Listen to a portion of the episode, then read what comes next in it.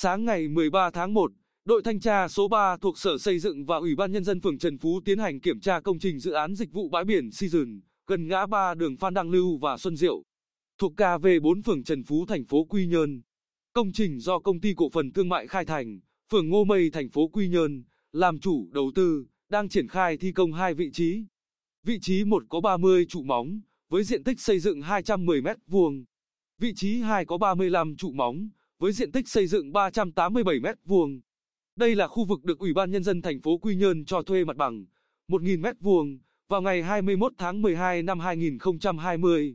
Qua buổi làm việc, đội thanh tra số 3 đã có biên bản kết luận, hai vị trí xây dựng trên không có giấy phép xây dựng của cơ quan chức năng cấp.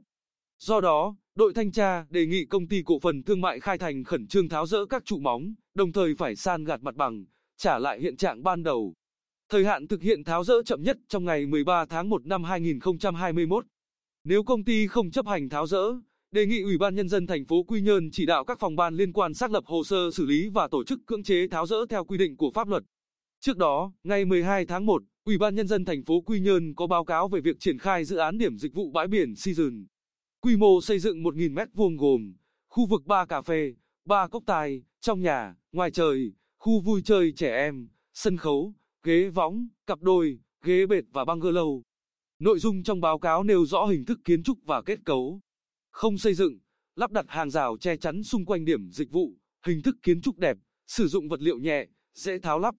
Di chuyển, chiều cao, kết cấu công trình, không ảnh hưởng tầm nhìn từ đường Xuân Diệu.